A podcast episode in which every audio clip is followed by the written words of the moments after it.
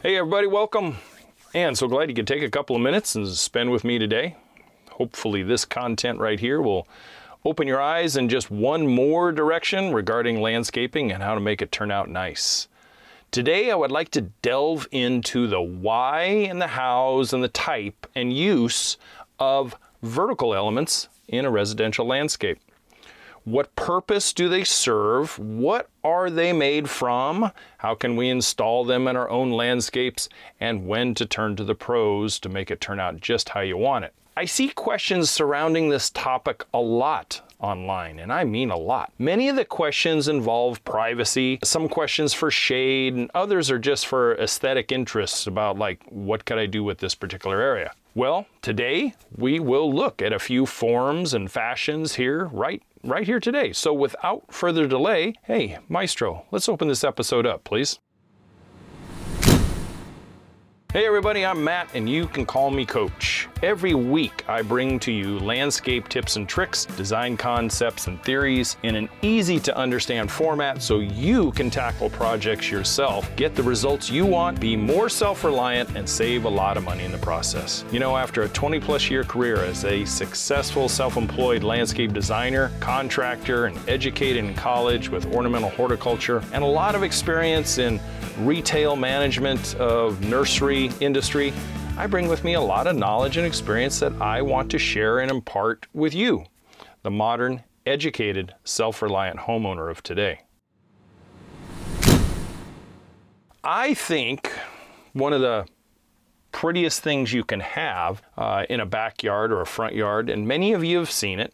I think a backyard with a beautiful, manicured, edged, well fed, and healthy turf lawn is a thing of beauty, especially for me only now, if the sprinklers are going in the early morning or early evening. But I also think if that is all the landscape is made up of, it is kind of visually challenging after a few minutes of looking at it. It's almost kind of boring with a flat surface like that. Perhaps you feel the same way. Drop a comment and let me know. So, enter the element of verticality in the landscape. What do you think of when you picture this terminology?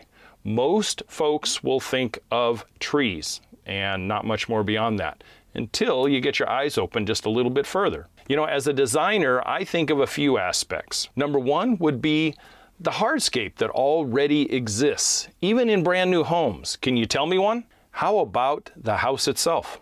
The fence that encloses your yard if you have one. Or maybe back in the corner back there, you got a Tuff Shed on order and it's going to be placed next week. And so that's another vertical element that is sitting out there in the yard. There's also in an existing landscape vertical elements that can be trees, arbors, trellises, freestanding vertical fountains, shade structures, anything basically that rises from the flat earth and stretches towards the sky. Period. Enough said. So let's take a look at shade structures. Many, many years ago, these have uh, these came on the scene and became quite popular, I would say, over the last 30 plus years. And most of them are a aluminum, thin aluminum. Some of them are foam filled inside to reduce any sort of tink tink tink noise that you would get. But uh, they're a wood grain aluminum structures, and you probably have seen them or you even have one that provide either a solid roofing cover or maybe a slatted lattice look that breaks the sun up. Usually used for covering the main patios or a sitting area or maybe something over a, a hot tub area anything that is basically an outdoor living area. These are in contrast to the natural wood pergolas and arbors and patio covers that contractors and homeowners have built for many, many generations. You know, these, these natural wood ones even date back hundreds of years to us in the United States, the Native American days, in the blistering heat of the Southwest deserts.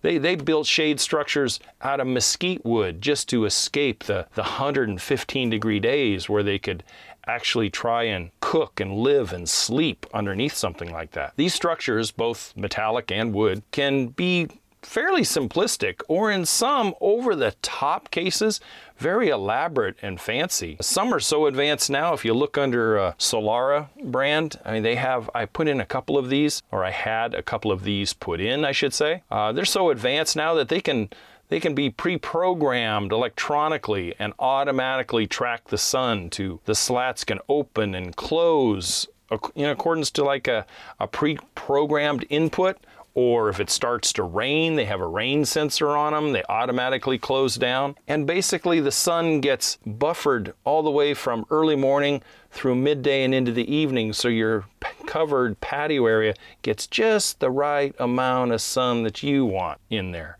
So you can grow some nice shady container gardens or whatever that you want to grace your outdoor patio with. So, shade structures, nice vertical element out there. Some can be kind of pricey, but well worth the investment to create a comfortable area. Hey, let's shift gears a second. Let's talk about uh, walkway arbors.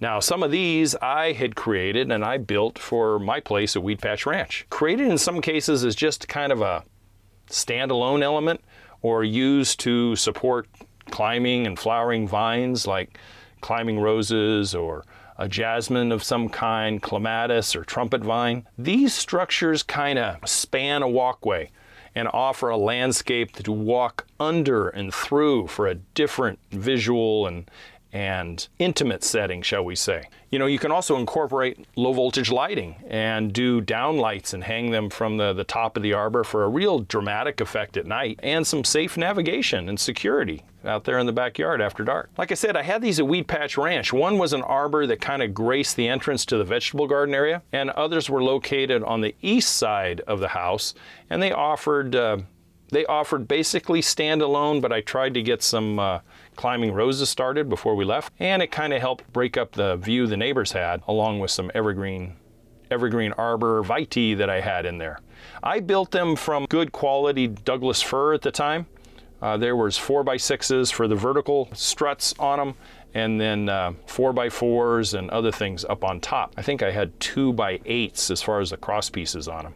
And then I stained them a dark color that kind of contrasted with the earth tone concrete. And uh, they looked really really nice. And you could you could walk underneath them day or night and it was just a different element different visual element that went along with that area. So how about living vertical elements? And these you can all kind of guess about. You know, they generally come in the form of uh, trees and evergreen screens standalone spaced out smashed together anything that basically is going to grow upright in your landscape and be able to perform some kind of a function. They can be strategically placed to offer like a windbreak, a privacy screen, maybe a snow break, a large focal point. You know, like you get back east, some of the big, huge maples like October Glory and things like that. Oh my God, a focal point in a big, huge yard. Quite uh, quite spectacular come about October. And you can use them for uh, to soften hardscape features like you know sound walls or privacy issues like prying eyes from the grade school behind you or the neighbors in the two-story house or even soften the look and sound a little bit of a busy street that you might have out back or out front. Screening plants are usually an evergreen to attain, you know, a 12 month usage. And so the whole screen area wouldn't be wide open in the winter, which would kind of defeat the whole purpose. I like using screening plants that will not need shearing all the time to maintain a neat appearance. Plants like arborvitae and some junipers like blue point or skyrocket.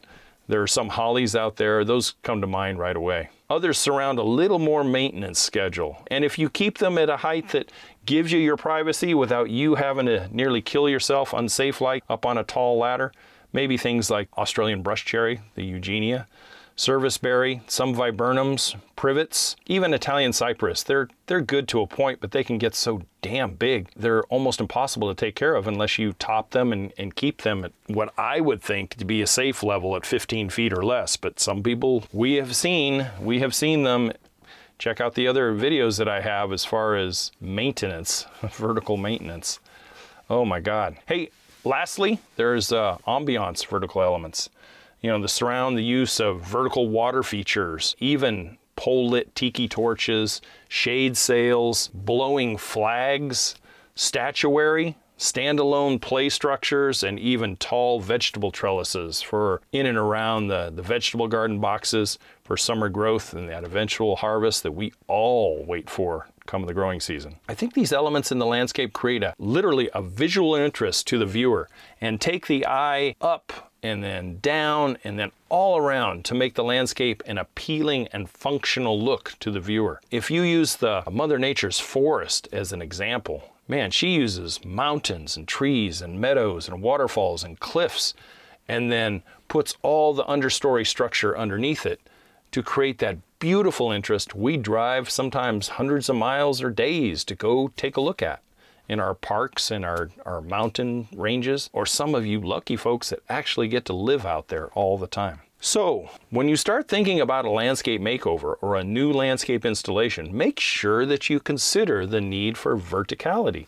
This element starts out in your mind, it really does. When you start to close your eyes and think about what you'd like to have, then goes to maybe paper in a planning stage and eventually a reality. Think of what the element will perform for you.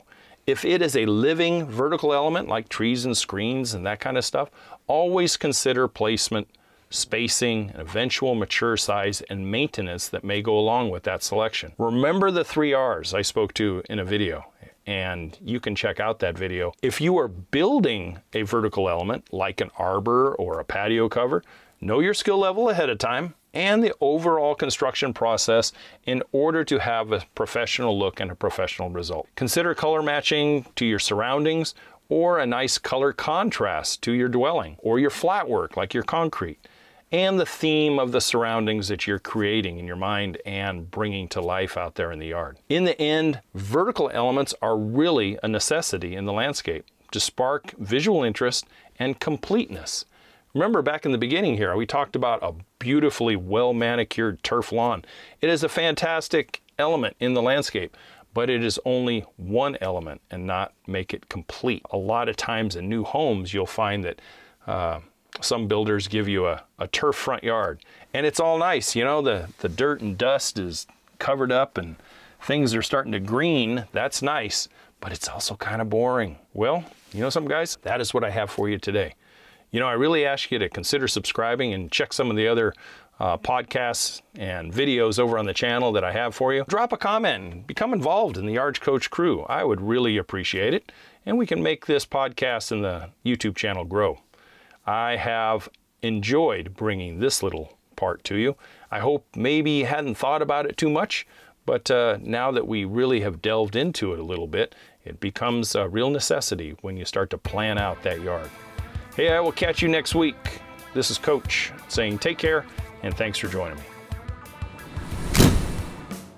Thank you for listening to this episode of Yard Coach. Check out the original videos on YouTube at Yard Coach or email Coach Matt at youryardcoach at gmail.com. And hey, did you get your free 15 step landscaping project checklist? Check out the podcast description below for the link to your free PDF as well as the YouTube channel for more great information for the DIYer in you. See you next week.